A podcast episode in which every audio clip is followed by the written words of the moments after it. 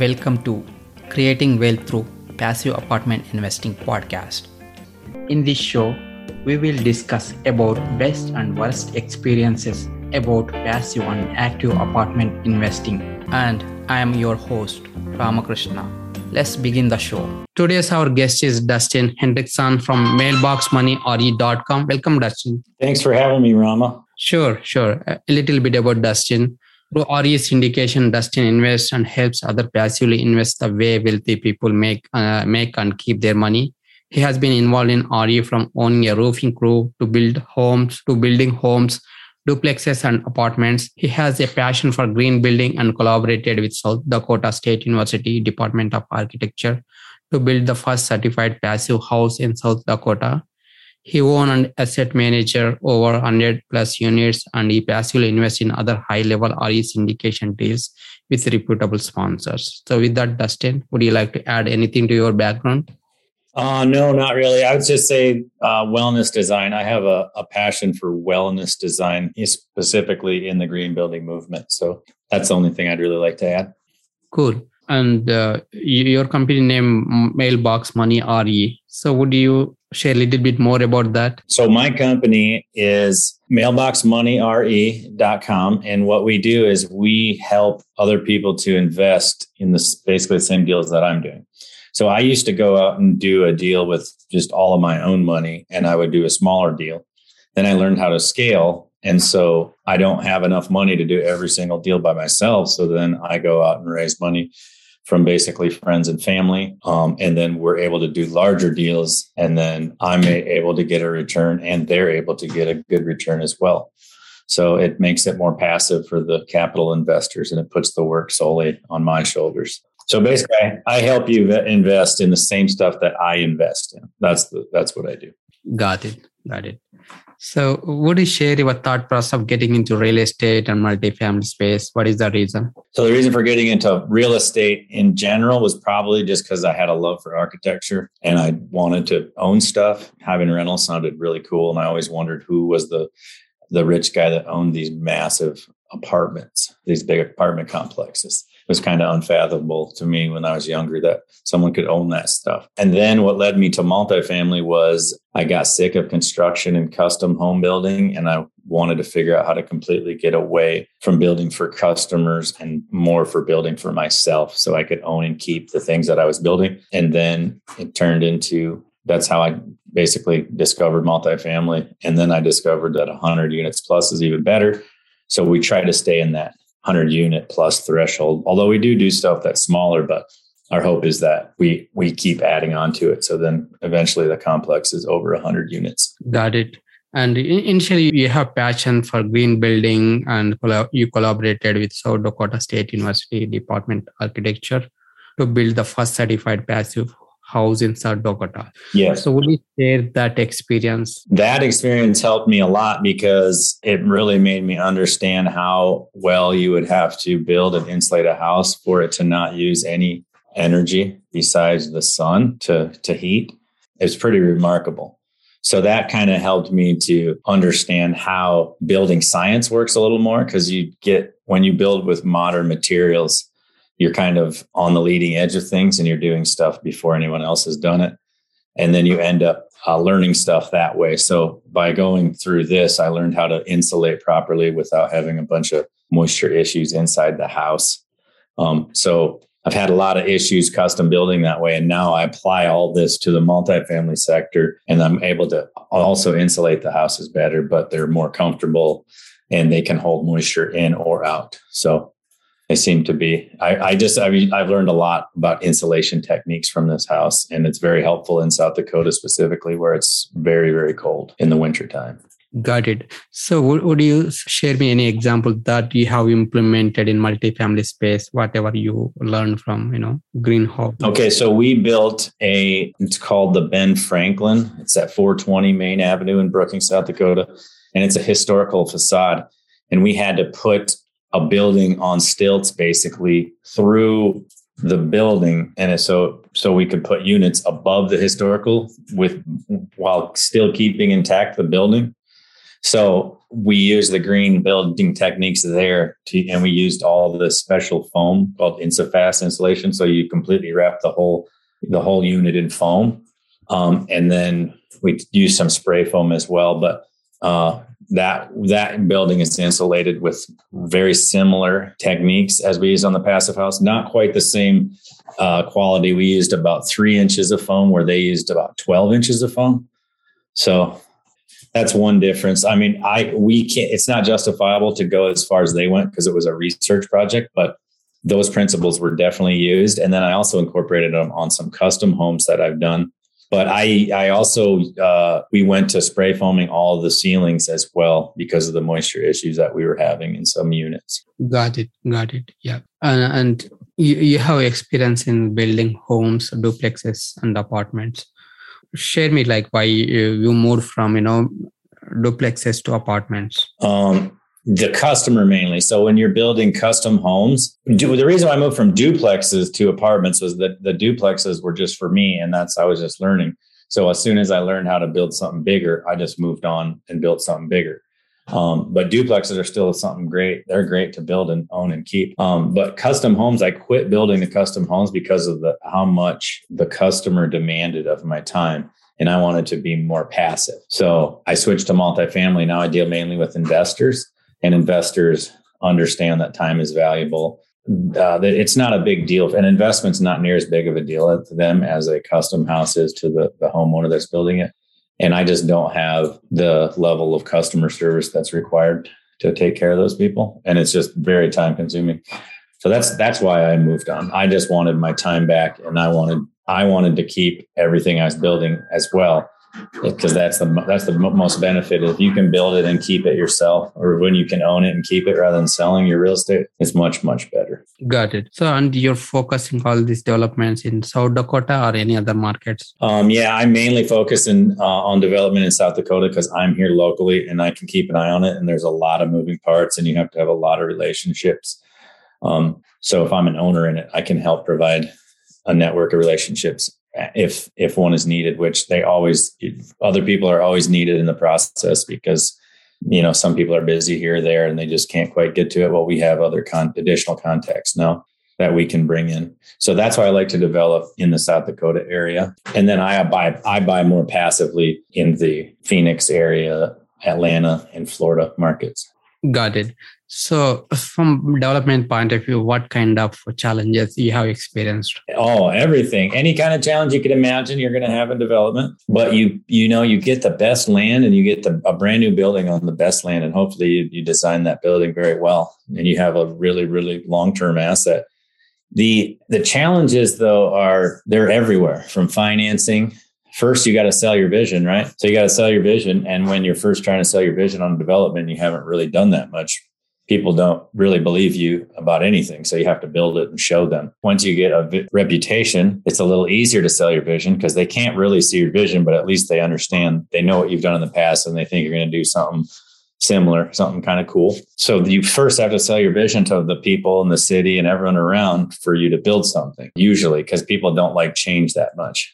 Uh, there are times though if you go into blighted areas where people really appreciate what you're doing but even sometimes when you're doing that you know it can be they think it could be gentrification and some people don't like that. So there's numerous challenges just with before you even get started with are the people even going to allow me to develop what i want to develop? Um, and i think to me those are the hardest challenges and those are the biggest ones and that's why pe- most people don't develop is because their plans just their vision gets you know poo-pooed on so quickly. But um, you have to remember no one really understands what you're saying because most people don't have vision so you have to actually build it and show them and that's the best way to build your reputation. And then there's always challenges with building. Like right now, there's tons of inflation. So you're trying to manage that and you're trying to juggle all kinds of different subs. There's labor shortages. You know, we're dealing with sheetrock shortages.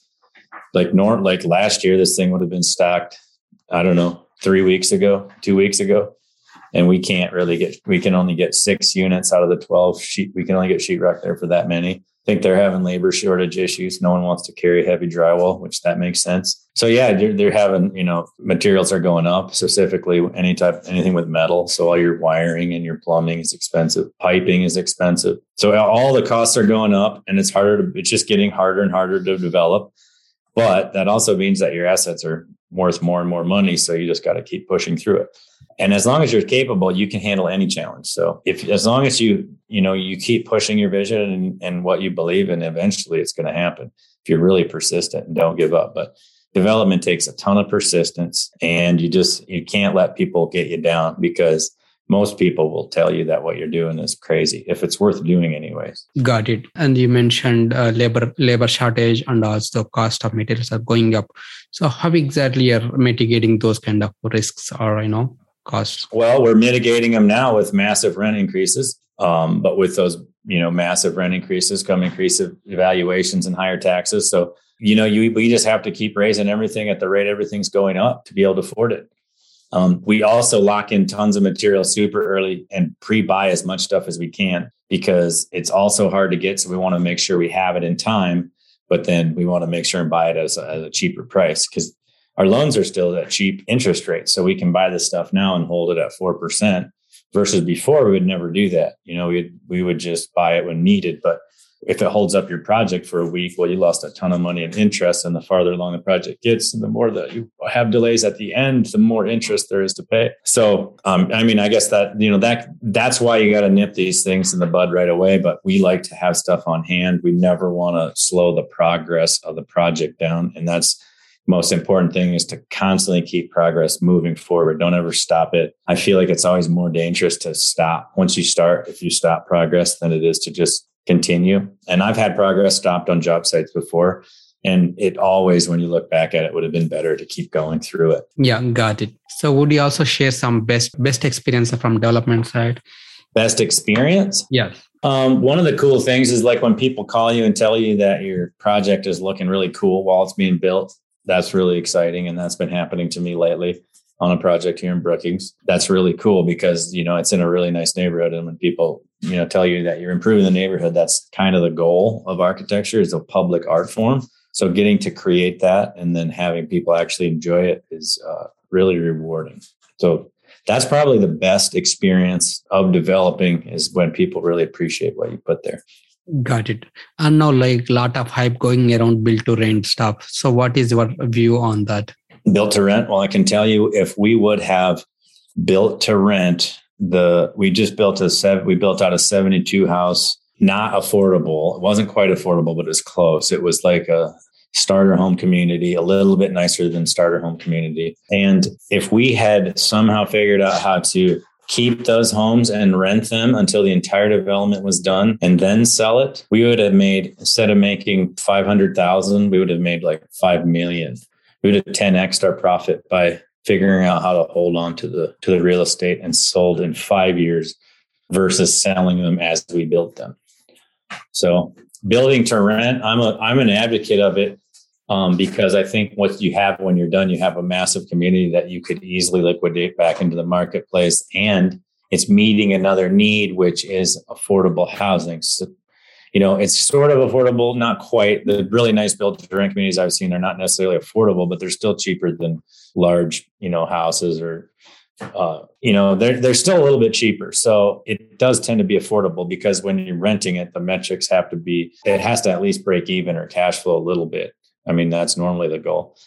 Um, so we when you build at that that market, it tends to be closer to affordable housing. So I feel like they're I feel like they're great for everyone, and it's housing that is very very much needed. And I don't think that much of that style of housing gets built for sale right into a community right away because it's not profitable to build that stuff and sell it back in the community. And most of, around here, anyways, that's what we found out. But I think that building houses and selling them right away is just not a way to make money. It's much, much more profitable to keep it and hold on to those houses. Got it. And how do you see multifamily space next five to 10 years? Um, I see multifamily as just apartments. You know, that's all they are. There's been, they've been here forever. Where are they going? They're going to be here. I don't know what the cap rates are going to be. I don't know none of that stuff. I don't try to pretend to know. But from my experiences, real estate has always gone up. And if you can hold it through any dips, you're going to be just fine. And it's not the actual value of the real estate going up. It's the, it's your money is just being devalued. So people want to say that it's, you know, real estate's going up too fast, but real estate's not even really going up. It's just your money's being devalued and real estate is staying at, at a value. It actually has a value. So it's just staying steady, and all your money around you is technically losing value. Got it. Got it. Sure. So, what are you excited about now? What am I excited about now? Yep. I'm kind of excited about doing some sort of affordable housing with um, container homes because I don't see anything. I don't see anything being affordable until we learn how to 3D print houses out of plastic. Until that happens, I don't see anything affordable because there's still, there's still too much labor involved in every house. So printing a 3D house now with concrete, there's just as much. That's not. That's like a tiny, tiny portion of the house is the walls. That's like such a minuscule amount of the house that it doesn't really save you any time. So, what do you think? When exactly that will come into picture? I don't know. Whenever people, are you mean how long till what would it take till humans would want to live in a plastic dome? You know, probably a long time. I mean, maybe you get space. It, it's the sum that you actually have a lot of space in. So then it's some that's really viable for a lot of people. I don't know. It seems pretty inhuman, inhuman though, to live in something like that.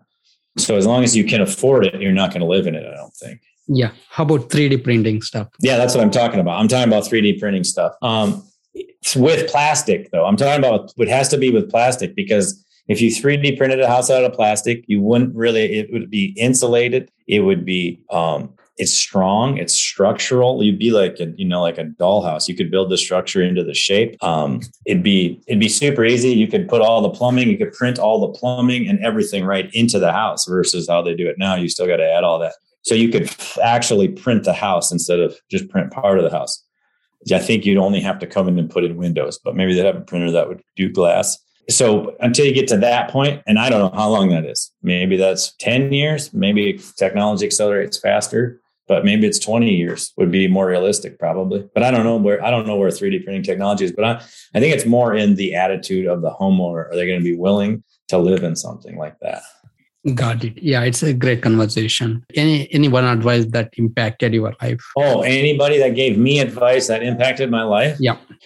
Oh man, I there's I get advice from everyone all the time, so it's hard to like point out specific advice. But I'd say like probably reading the book uh, Marcus, the Marcus Aurelius, uh, the Stoic book, which was his best book. Meditations, the Meditations of by Marcus Aurelius. That has the best life advice ever because it kind of makes you okay with, you know, you, shouldn't get offended about stuff. And you should understand that anyone that's talking about you is really talking about themselves um, and if you can not like remove yourself from the emotional world, then you can, it's really easy to win because you can see it more as a game. So that's probably the best base advice that you, that I think someone could start with if they're trying to expand their mindset. That's what I'd go with is that book. It's not an easy read, but if you read it kind of as your toilet book where you read 15 minutes a day every day for a long time until you got a base of knowledge, it'd be, it'd be pretty good. Cool. And how are you giving back to community? Well, I'm involved with mainly I just uh, do business stuff, I guess. I try to help tons of entrepreneurs. I try to provide opportunities to make it easier for them or give them advice. That's the, mainly how I help my community is probably through entrepreneurs. So because I have, I try to improve the downtown area through improving buildings and then bringing in more. Like we've helped, we've got some different restaurants started, and you know we we got a new bike shop in town, um, things like that. And let's see, how else do I give back? I just try to help anyone that needs help. So anyone that like approaches me, I try to make their day a little better. I think that's like one of the best ways that you can help. If you can just improve people's moods around you, then you can kind of lift lift the spirit of your community eventually. Awesome. Awesome. Yep. And how can listeners can connect with you, Dustin? Uh, I would just go to my website, mailboxmoneyre.com, and that has my investor portal. Uh, it has current projects, old projects, has our LinkedIn feed. We have a YouTube channel or something that has got some videos on it. So we, we have quite a bit of content for people that want to start, if they're looking to start real estate. Um, I give out quite a bit of free advice. Cool. And thank you. Thank you, Dustin. Thank you for, for adding value to the show. Well, thanks for having me. I appreciate it. Sure. If you like the show, please subscribe, share, rate, and review. And if you want to connect with me, please send me a message info at ushacapital.com. Thank you for listening. Creating Wealth Through Passive Apartment Investing Podcast. I hope you learned something from the show. See you in the next episode. Thank you. Any information provided from these shows are educational purpose only. As always, please consult with your own CPA, legal, and financial advisor before investing.